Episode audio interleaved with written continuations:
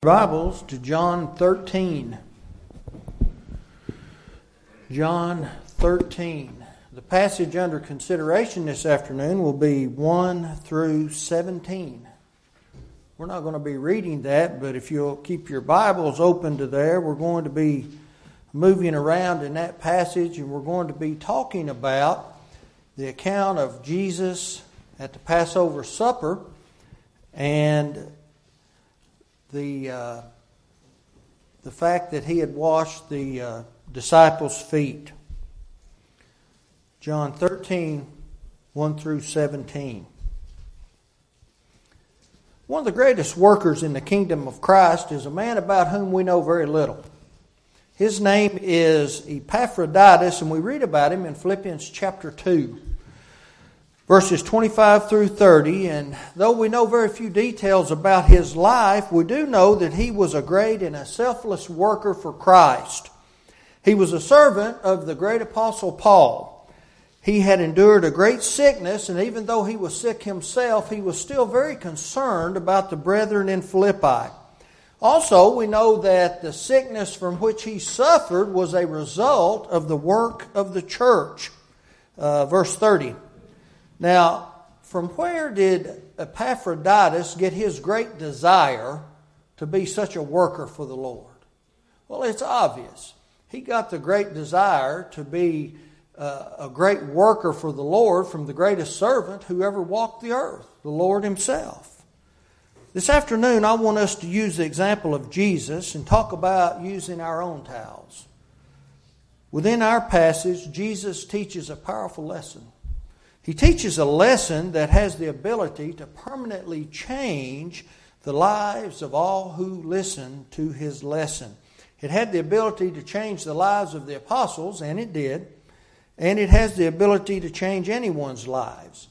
As we learn about using our own towels by watching and listening to his lesson as he used his own towel, I want us to begin with noticing that he used his towel in love. He began with love, and notice his disposition. We're told by John that the Savior knew that his time, in verse one, had arrived, and that shortly he would be returning to the Father. Now, it is very true that when Jesus came to earth, that he was God in the flesh while he lived upon the earth. We talked about this in our class uh, covering Hebrews the other night. He was one hundred percent God. He was one hundred percent man. And because he was one hundred percent man, Brother Greg pointed this out, he knew exactly, being God, what was coming down the road. And Brother Greg pointed out the fact that because he knew exactly what was going to happen, that that showed his bravery and his courage even more. He knew exactly what was going to happen, and he continued to face it. He didn't stop. Being in the form of man, being in the likeness of man, enduring everything that we endure, he knew exactly what he was going to face. He knew what it was going to be, and he faced it head on. How many people, knowing exactly what was going to happen, being in his position, would have continued on down that road and faced exactly what he faced? There's not another person who ever lived in this life would have done what he did. Not one. So knowing, read, read verse one. Now before the feast of the Passover, when Jesus knew that his hour was come, that he should depart this world. How was he going to depart this world? He wasn't just simply going to pass away in the night. He wasn't going to go in his sleep. He was going to be beaten to death. No, let me take that back. He wasn't going to be beaten to death. A normal person would have died during that beating. He was going to die the most torturous death this world's ever seen. But he went on.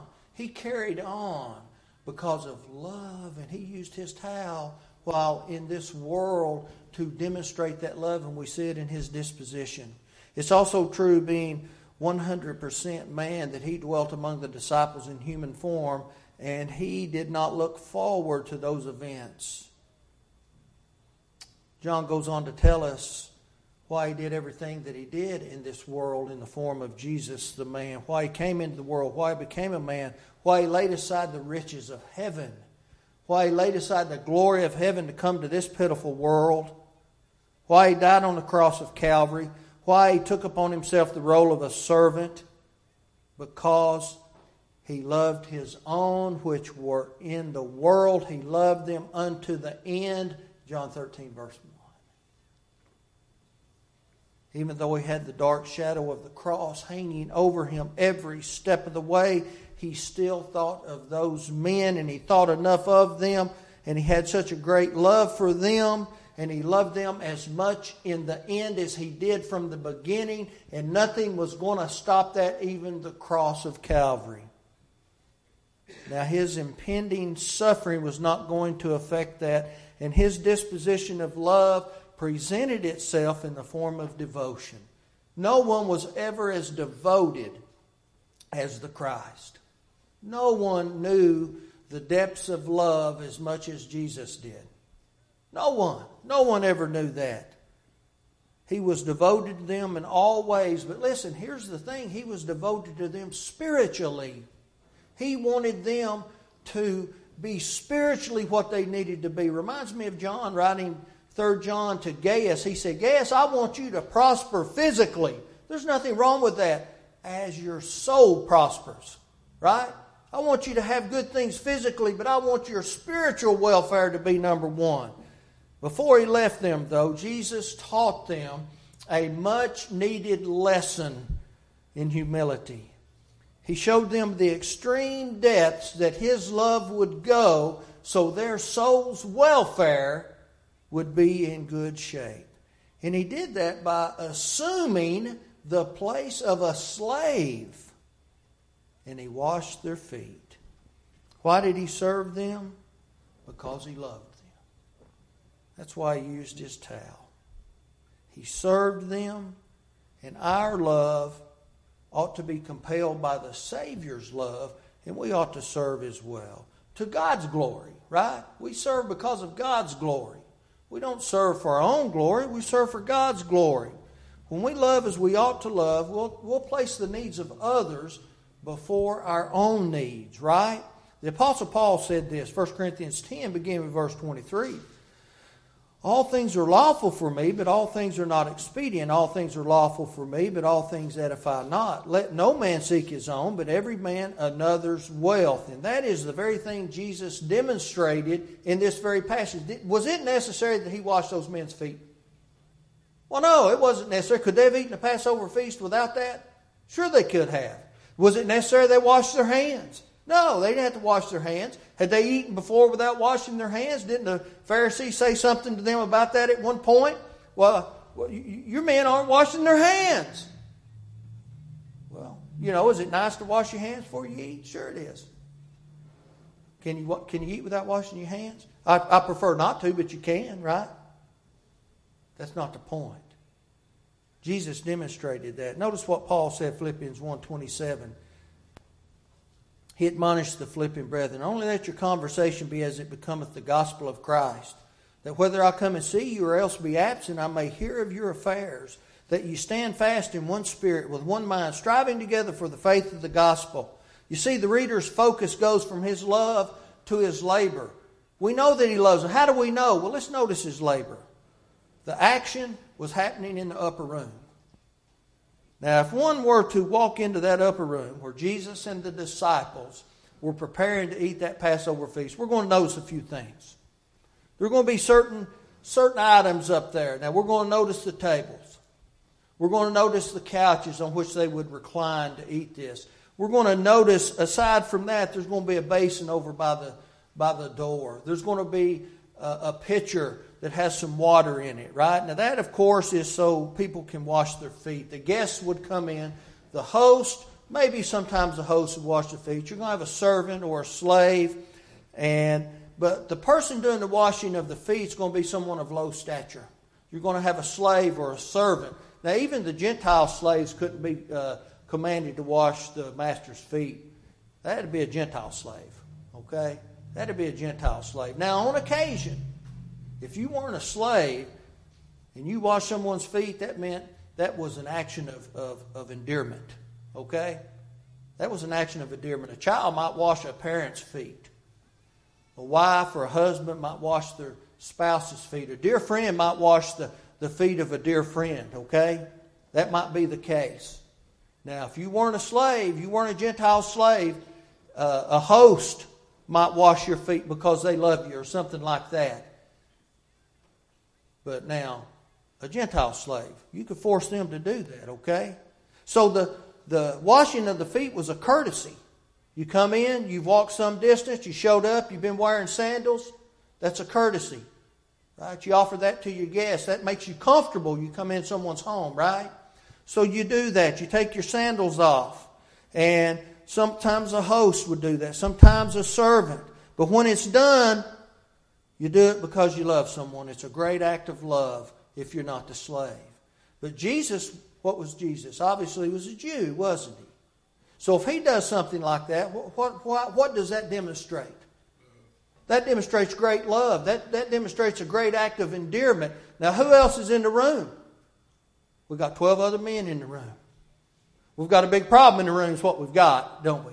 We've got a big problem in the room, and you've got twelve other men, and they're not demonstrating anything. In fact, you know, it was a great breach of hospitality to wash the feet of a guest. You're just simply being rude. Just simply being rude. But that, the bigger problem, again, was you had twelve servants sitting in the same room with the King of heaven and earth, and not one of them would submit, let alone to wash the feet of the King of the world. They were not even consider washing each other's feet. Therefore, they sat at the table, ready to partake of the supper, unwashed. The washing of the feet was always done as soon as one entered the house, took off his sandals. You know, this is in the Asian world. You don't walk into the house, and you don't walk into the house today with your shoes on. And you certainly don't walk in with dirty feet. Of course, that's not as big a problem today. People wear closed, uh, toed shoes. They've got socks on. But then it was a real problem, right? So you washed your feet as soon as you sat down. No one ever sat down at a meal with dirty feet. That was just simply not etiquette. So to teach a lesson, the Savior of the world, this very Son of God, stood up, rose from the table, laid aside his outer garment, girded himself with a towel. Now, if we're reading from the King James Version, and supper being ended, that's not a good translation. It's not a good translation. The correct translation, the American Standard Version does a better job saying enduring supper. I'm not sure what the New King James says. But the description of his rising indicates coming from a reclined position. That's how they ate. Coming from a reclined position, not at all the depiction that Leonardo da Vinci tries to, to indicate. Okay? And he began to serve those who did not deserve to be served. So he stood up, he took off his outer garment, he pulled up his robe, he bound it, he girded it up, and he took his towel and he began to wash the feet of those men. Now, the verb used in verse five indicates he began the task and he did not stop until every dirty foot was clean. And then he came to Peter. Peter didn't understand what was going on. I read this and I, I think that he must have been in shock. The Lord must have been washing some feet. He must have been taking them in order. He comes to Peter and, and Peter just couldn't understand it. The other apostles must have simply endured this in quiet embarrassment, but not Peter. He, he responds. He says, "Lord, dost thou wash my feet?" Now, the emphasis here is placed upon the word thou and, and then the my. As if Peter is saying, "Lord, do you wash my feet?" I can appreciate Peter. We can almost see Peter pulling his feet back. He can't believe what's happening. He couldn't stand the idea of the Christ washing his feet. It must have been almost absurd that this would happen. And then we see the answer. Now, the Lord gives a mild rebuke, doesn't he? I think Jesus understood the reaction of Peter because he understood Peter. But that didn't make it okay. It was still wrong. He needed to understand his feelings were based in ignorance, that later he would understand exactly what was going on and, and the purpose. He would grow to understand the nature of the kingdom, the character each faithful member would need to exhibit as the church grew, and Peter needed to understand. He needed to be able to teach. He needed to be able to be able to be led by the Spirit. He had to have the right mindset. He would understand the desire to be great in the kingdom, and worldly pride would give way to humility and contriteness of heart. Now, first, to truly understand this section of Scripture, I think we need to back up and we need to understand what's been going on among these men. Luke twenty-two twenty-four tells us that they'd been arguing amongst themselves. John's mother had gone to Jesus, and, and she wanted her two sons to sit on the left hand and the right hand in the kingdom when it came. She didn't understand about the kingdom. None of these men did. They thought it was a physical kingdom. And she wanted her two sons to have priority in the physical kingdom, and they were all jealous of one another. And so we get over to the Passover feast, and do you think one of those men was going to stand up and wash the feet of any of those other men? No, it wasn't going to happen. They had almost, I don't think they had a hatred for each other, but I don't think they had a great love like they should have had. Matthew twenty, twenty through twenty-one as well. After having tried to explain to Peter and that later you're going to understand what this means, you're going to come to a better understanding, Peter responded again. He said, "You'll never wash my feet." Now what the Greek indicates here is that the reply was, "You shall by no means wash my feet as long as the world stand." Now, Jesus handled him a little softly the first time. He understood Peter in his reaction the first time, and but now we see an admonishment here. It's apparent that Peter had not yet learned his lesson, and so he needed to be handled a little differently.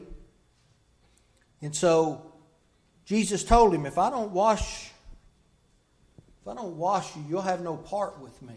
If I don't wash your feet, you can't be a part of what I've got going on. You can't be a part of the kingdom that I'm going to establish. And so his future depended upon the acceptance of that which was at that time beyond his understanding. And of course, like then, followers today of Jesus have to accept Jesus' commandments even when they do not understand why he chose those particular commandments. We see it all the time, don't we?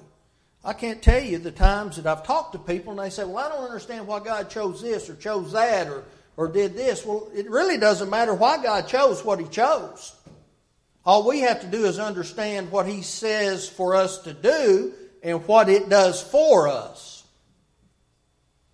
We... We don't know the mind of God. We can't fully understand the mind of God. The plan of salvation is, is a prime example of that. I just can't tell you the times I've heard people say, I don't understand why we have to be baptized. Why did he choose that? I don't know why he chose it. Here's what I do know. He commanded us to be baptized for the remission of sin. Now, why he chose water baptism, I couldn't tell you.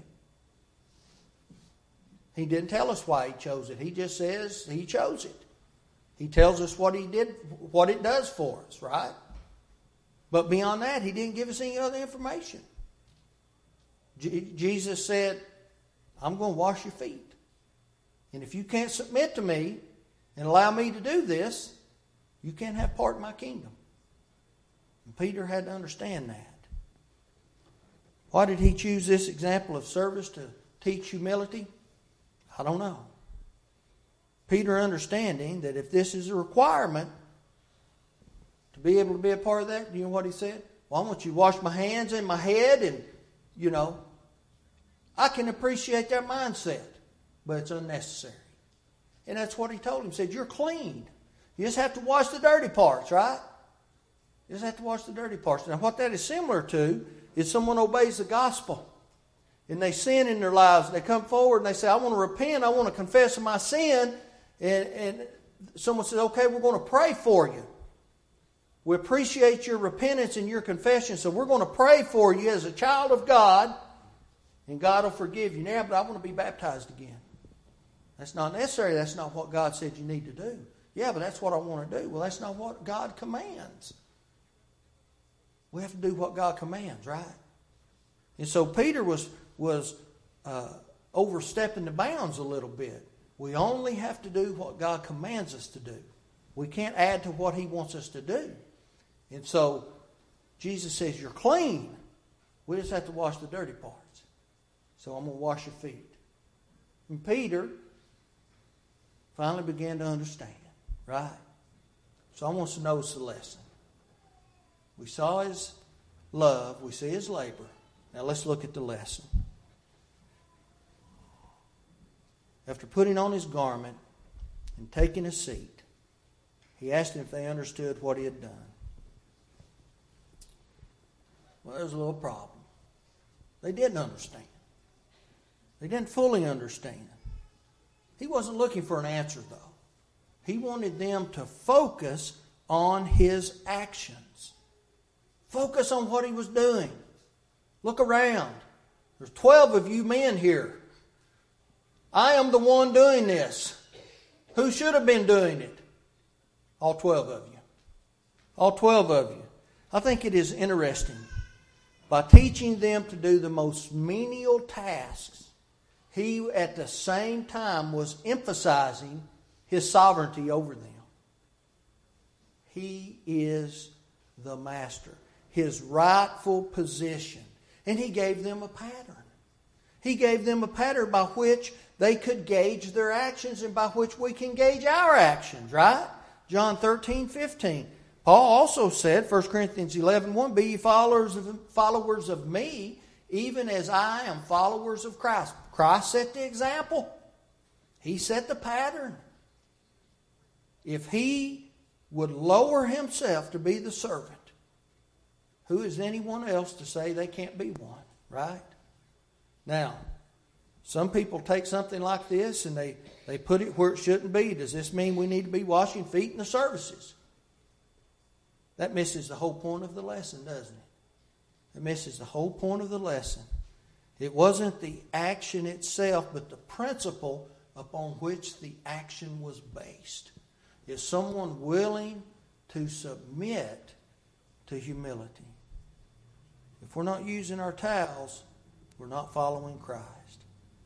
He then tells them, and I think this is the principle, the servant is not greater than his Lord, neither he that is sent greater than he that sent him. The point is, they're not greater. They should not have been ashamed or too proud to wash one another's feet. They were too worried about who was going to be greater in the kingdom. They wanted to sit on the right hand or the left hand of the Lord. When the kingdom came, what they should have been worried about was serving the master. Not too proud to be a servant instead of being served. They were worried about being served. I think that's the trademark of all Christians, isn't it? People are to know a Christian by the love that is shown to one another. John two twenty through twenty-seven. True love will manifest itself to those or through those who are using the towel. Jesus used his towel. Again, we go back. Should he have been washing feet? He's God. They should have been washing his feet. But he is a servant. He loved those men. He loved their souls enough to lower himself yet again, because he came to seek and to save that which was lost, and those men needed to understand that. You know, God saw that type of thing in the life of Epaphroditus. He's a great illustration of this. He ought to see it in the lives of all Christians. And when we look back over at Jesus, now let's look at his life for a moment. He's at the last Passover. He's sitting there. He knows he's about to be betrayed. Getting ready to eat this Passover. All twelve of the disciples are there. Judas hasn't left yet. He hasn't given the sop to him. But he's seeing these men. He knows what's going on in their hearts. And he's going to try to save them. Prepare them for what's coming. He knows the cross is right around the corner. Within twenty-four hours, it's happening. So he gets up. I don't know how he can even speak, knowing what's happening. Girds himself and begins to wash their filthy, nasty feet. Which matches their attitude. And he does it anyway. And when he gets finished, he's going to be going out to Gethsemane. He's going to be praying to the Father, pleading with great tears to let this cup pass if there's any other way. But he knows, because he's God, there's not. And he faces it anyway. He was going to be condemned, rejected, beaten, crucified, buried, bear the sins of the world. And because of his love, his labor, and his lesson, he still washed their feet. If you need to answer the Lord's invitation this night, do that as we stand and as we sing.